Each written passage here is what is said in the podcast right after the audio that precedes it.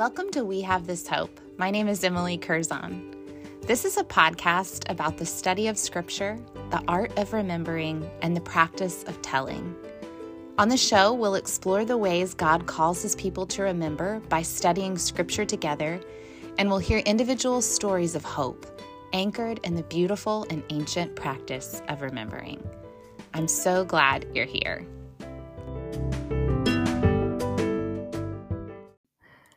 Welcome back. We're in our Spaces series today, and that is a lot of S's. Spaces series. We're talking about the spaces we occupy. I hope you've been following along with us this fall as we explore the ways God meets us in our physical space. Exploring this question that I kicked around all summer Does God care about the spaces we occupy? I think He does but I wanted to investigate it in scripture. And this week, we're looking at the physical spaces where we do our work. Before we jump in, I want to first say that I'm trying very much to make this episode not be about unpacking or articulating some complex theology of work or works. There'll certainly be glimmers of that, and I'll link some resources in the show notes that I like. But what I really want to accomplish is something a little bit simpler.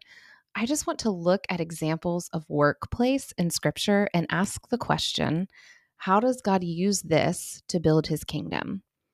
What patterns do we see? What themes or connections can we make in the way God meets people in their spaces of work? I'm adding one more layer to it because the majority of you listening are women, and I'm a woman, and I care a great deal about biblical interpretation of the role of women, particularly when it comes to kingdom work. To put it more plainly, I'm talking about women teaching and leading. I believe the Bible paints a clear picture of mutual submission between men and women, and that Jesus and the New Testament authors elevate women to these types of teaching and leading roles over and over again. So, if you'd like to join me down that rabbit hole, send me a DM and I can overload you with some scholarly research on this topic. That being said, the stories we're zooming in on today are women in the context of their kingdom work. We're going to start with the garden, we're going to end with new creation, and in between, we're going to look at Deborah and Lydia. I'm glad you're here. Let's get started. Work and rest started in the garden. Right away in Genesis chapter 1, we learn that God made man and woman in his image and he put them in the garden with some specific jobs to do. This is Genesis 1 28 through 30. It says, God blessed them and said to them, Be fruitful and increase in number, fill the earth and subdue it. Rule over the fish in the sea and the birds of the air, and over every living creature that moves on the ground. Then God said, I give you every seed bearing plant on the face of the whole earth and every tree that has fruit with seed in it. They will be yours for food. And to all the beasts of the earth and all the birds of the air and all the creatures that move along the ground, everything that has breath of life in it, I give you every green plant for food. And it was so. And then in Genesis 2, verse 15, listen to this. It says, The Lord God took the man and put him in the Garden of Eden to work it and take care of it. To work it and take care of it. Okay, this was all before the snake part of the story that we all know. So, what this tells us is that work was part of God's original design that He called good. The Hebrew word being used here is H5647, per, forgive my pronunciation, avad or abad, but I think you'd put a little vad with it. I don't know, avad. And in some definitions, this word is linked not only to work, but to serve and to worship, which I think is really beautiful. There seems to be a connection in the idea of working as worshiping or stewarding that which God has called good.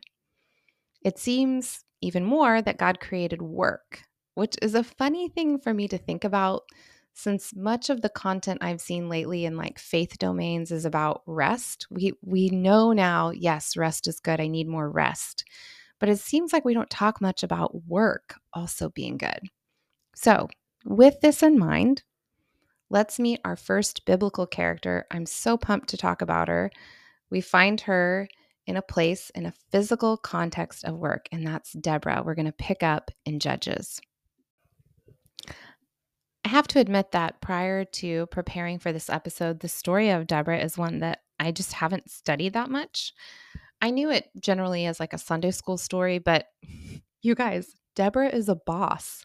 Like, I got so excited tonight at dinner trying to talk about Deborah that Ella and I looked her up in the Action Bible because I wanted to see how she was portrayed. And Ella was the only one who was really that excited with me. But all that to say, I want to be like Deborah. So, before we read Judges 4, I want to give you a little bit of context so you know where we are in the biblical story. So, here's what's happened the Israelites have escaped their slavery in Egypt. They've entered the promised land with Joshua, and scripture says now they've started to do, quote, evil in the eyes of the Lord. And we see this over and over again. And when they do this, he gives them over to some foreign conqueror. Then they cry out to God, and he sends a judge or a prophet to help them, and there's peace for a period of years. And this is what's happening when we meet Deborah. She's going to be the third judge or prophet in this series of events right before Gideon, if you know that story. And in her story, God has given the Israelites over to a Canaanite king named Jabin, and the leader of his army is Sisera.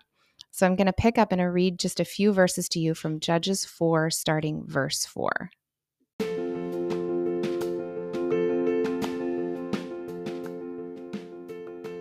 Verse 4 Deborah, a prophetess, the wife of Lapidoth, was leading Israel at that time. She held court under the palm of Deborah between Ramah and Bethel in the hill country of Ephraim. And the Israelites came to her to have their disputes decided. She sent for Barak, son of Abinoam, from Kadesh in Naphtali, and said to him, the Lord, the God of Israel, commands you Go and take with you 10,000 men of Naphtali and Zebulun, and lead the way to Mount Tabor. I will lure Sisera, the commander of Jabin's army, with his chariots and his troops to the Kishon River, and give him into your hands. Barak said to her, If you go with me, I will go, but if you don't go with me, I won't go. Very well, Deborah said. I will go with you, but because of the way you're going about this, the honor will not be yours, for the Lord will hand Sisera over to a woman. So Deborah went with Barak to, to Kadesh, where he summoned Zebulun and Naphtali. 10,000 men followed him, and Deborah also went with them. Skipping down to verse 14. Then Deborah said to Barak, Go this is the day the Lord has given Sisera into your hands.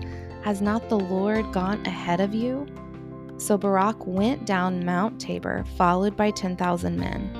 At Barak's advance, the Lord routed Sisera and all his chariots and army by the sword, and Sisera abandoned his chariot and fled on foot. But Barak pursued the chariots and army as far as Harosheth Hagoyim, all the troops of Sisera fell by the sword. Not a man was left.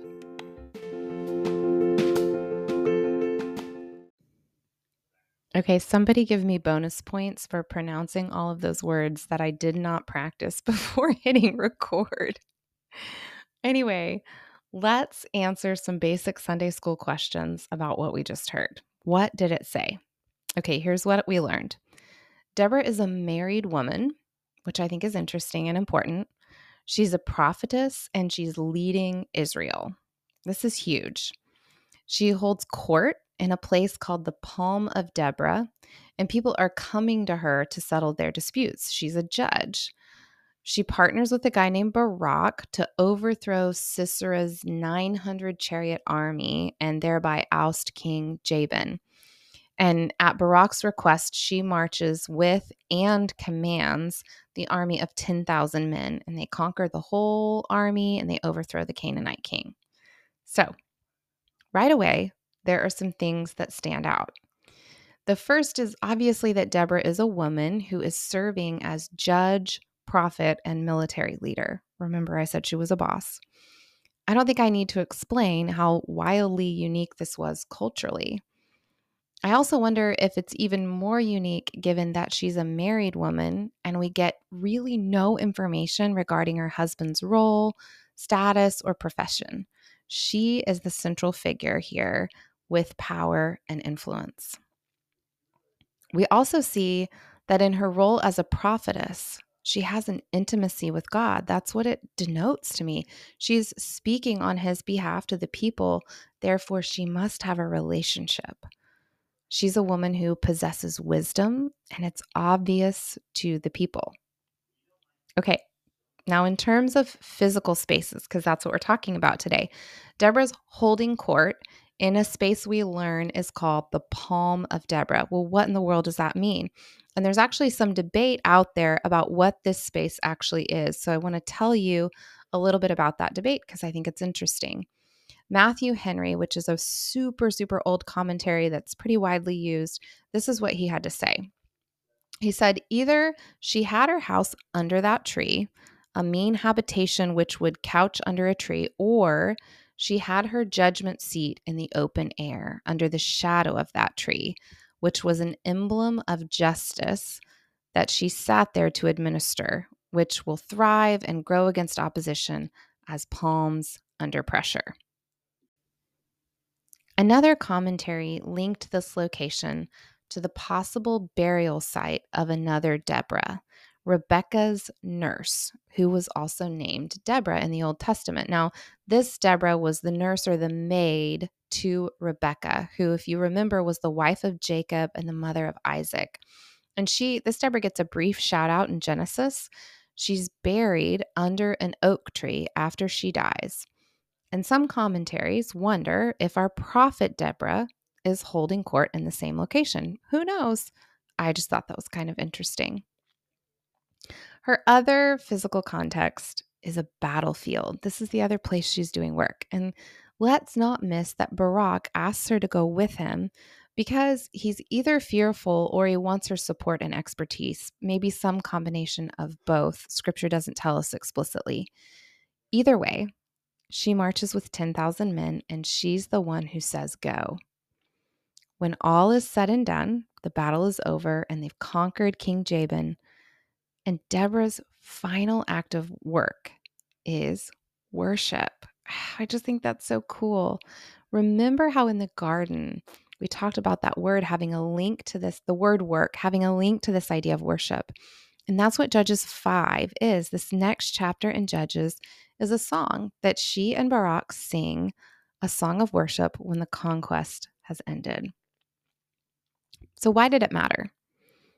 Deborah's work is conducted in several places, but what we see clearly is that it's largely done in the open, the shade of a palm tree in an open court, the battlefield on top of a mountain pulsing with over 10,000 men.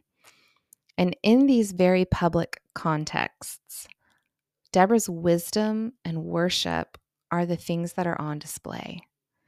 And God uses her work to influence, to restore, and to save God's kingdom and ultimately bring peace. Pretty cool. Now we're going to go onward to Lydia, another boss in scripture. Lydia is a character who appears in the New Testament a few brief times, but whose work bears significance to the early church in a way that I think can easily be missed without a little cultural context. Here's the lead up to Acts 16, where we're going to meet her. Paul and Silas, probably Luke, are on a missionary journey, and Paul has a vision about traveling to Macedonia to preach the gospel. They wake up the next day and they head that way. And this is where we pick up in verse 12. It says, From there we traveled to Philippi, a Roman colony in the leading city of that district of Macedonia, and we stayed there several days. On the Sabbath, we went outside the city gate to the river, where we expected to find a place of prayer. We sat down and began to speak to the women who had gathered there. One of those listening was a woman from the city of Thyatira named Lydia a dealer in purple cloth. She was a worshiper of God. The Lord opened her heart to respond to Paul's message. When she and the members of her household were, were baptized, she invited us to her home. If you consider me a believer in the Lord, she said, come and stay at my house. And she persuaded us. Okay, what does it say?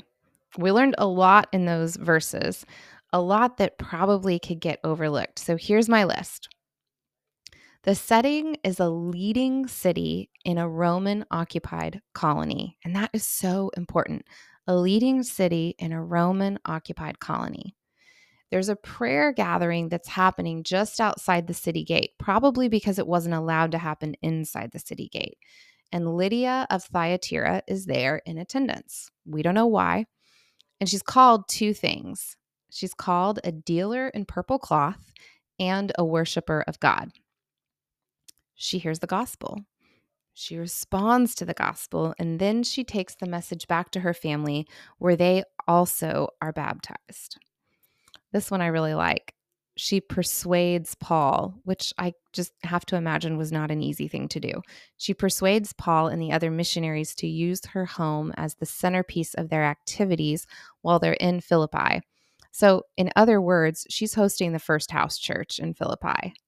And if you continue on in the chapter, verse 40 tells us this continues to happen. It says in verse 40 after Paul and Silas came out of the prison, so they've been to prison, they went to Lydia's house where they met with the brothers and sisters and encouraged them. Then they left.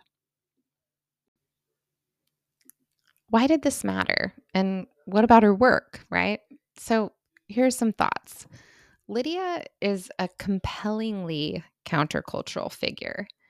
There's no mention of her spouse or father, and she's obviously the owner and the head of her household, opening up her seemingly spacious home to a scandalous bunch of Messiah worshippers who, on their second stay at her home, were recently released from prison.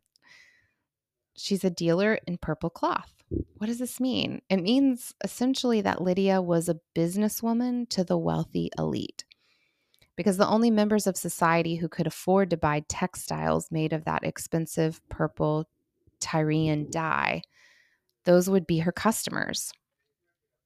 Now, the space she occupies, the physical context where she does her work, this seems pretty diverse. We can find her in the marketplace with her network of customers.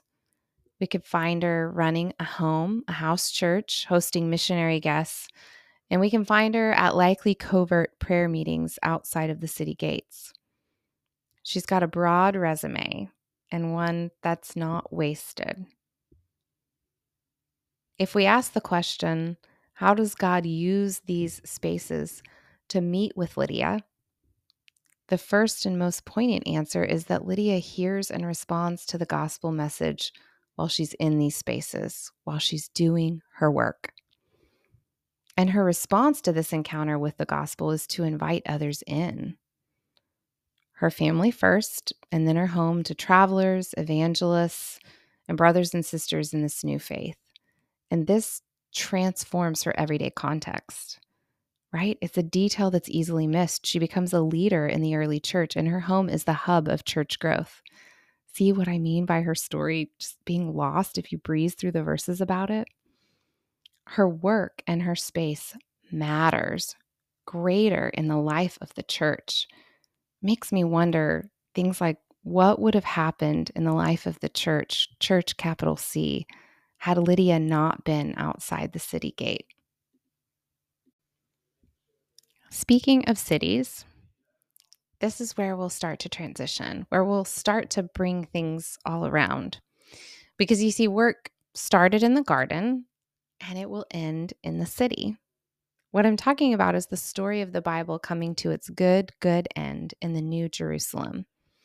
Now, in Revelation 21, this is where we get sort of the famous, infamous words that John sees a new heaven and a new earth, and the holy city, the New Jerusalem, is coming down from heaven. And he said, he hears a loud voice that says, Look, God's dwelling place is among the people. It's gorgeous passage of scripture. This is where the holy city comes smack down. Everything will be different. There's no more death, no more pain. The old order of things is done. In other words, the way we always did things is different. going to be different forever. And then in chapter 22 of Revelation, we get this beautiful picture of a river flowing from the throne of God in, fill, into the great city. And this is picking up in verse 3. Listen in. See if you can catch what the work of God's people will be in this city. It says, No longer will there be any curse.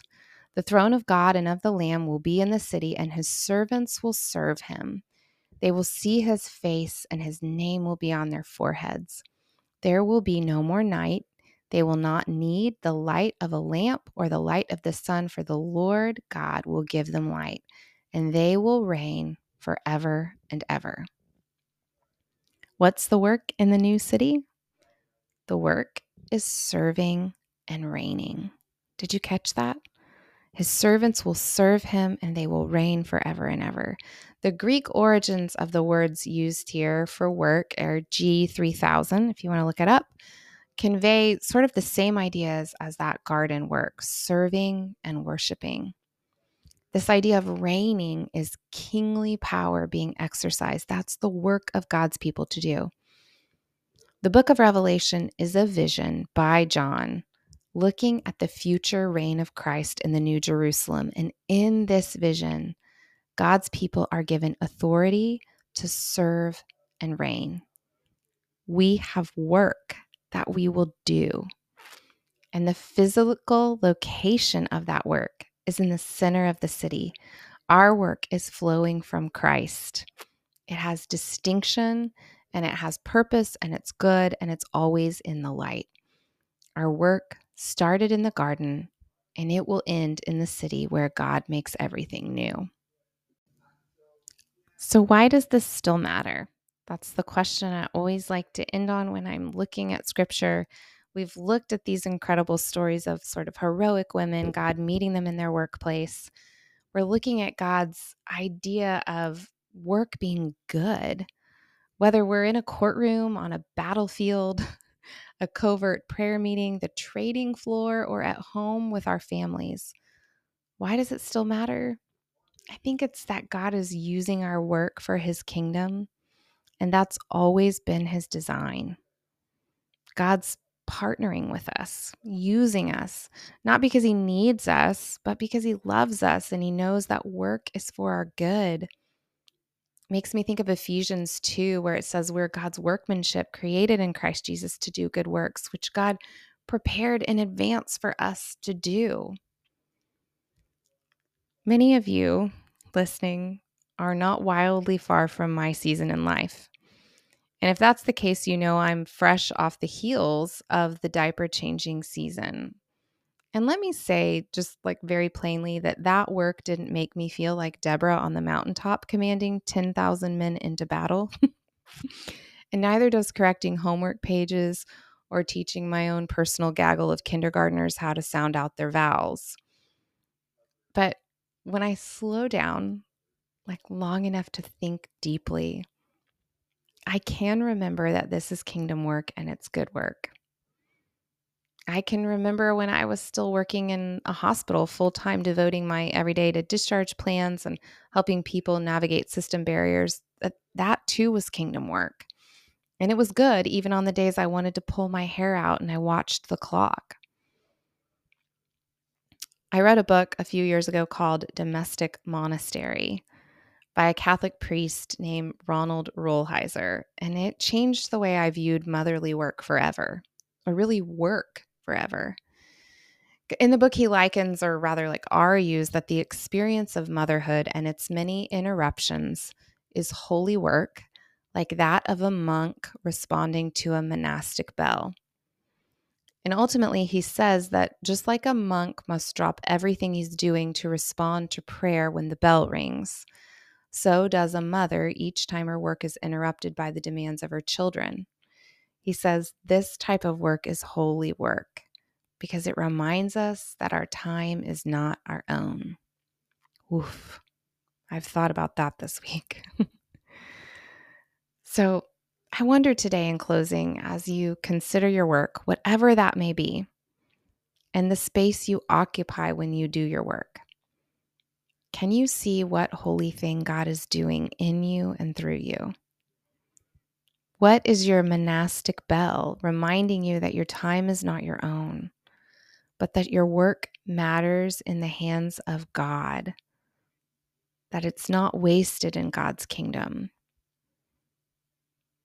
Consider asking God to give you insight to what that might be, and maybe write it down this week.